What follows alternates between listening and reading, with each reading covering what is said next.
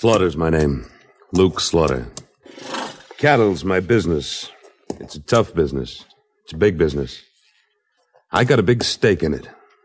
There's no man west of the Rio Grande big enough to take it from me.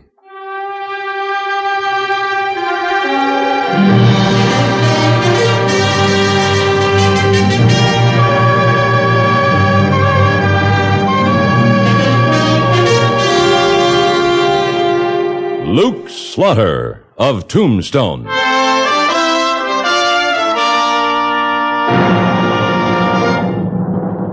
Luke Slaughter of Tombstone, Civil War cavalryman turned Arizona cattleman. Across the territory from Yuma to Fort Defiance, from Flagstaff to the Huachucas, and below the border through Chihuahua and Sonora, his name was respected, or feared, depending on which side of the law you were on. Man of vision, man of legend, Luke Slaughter of Tombstone.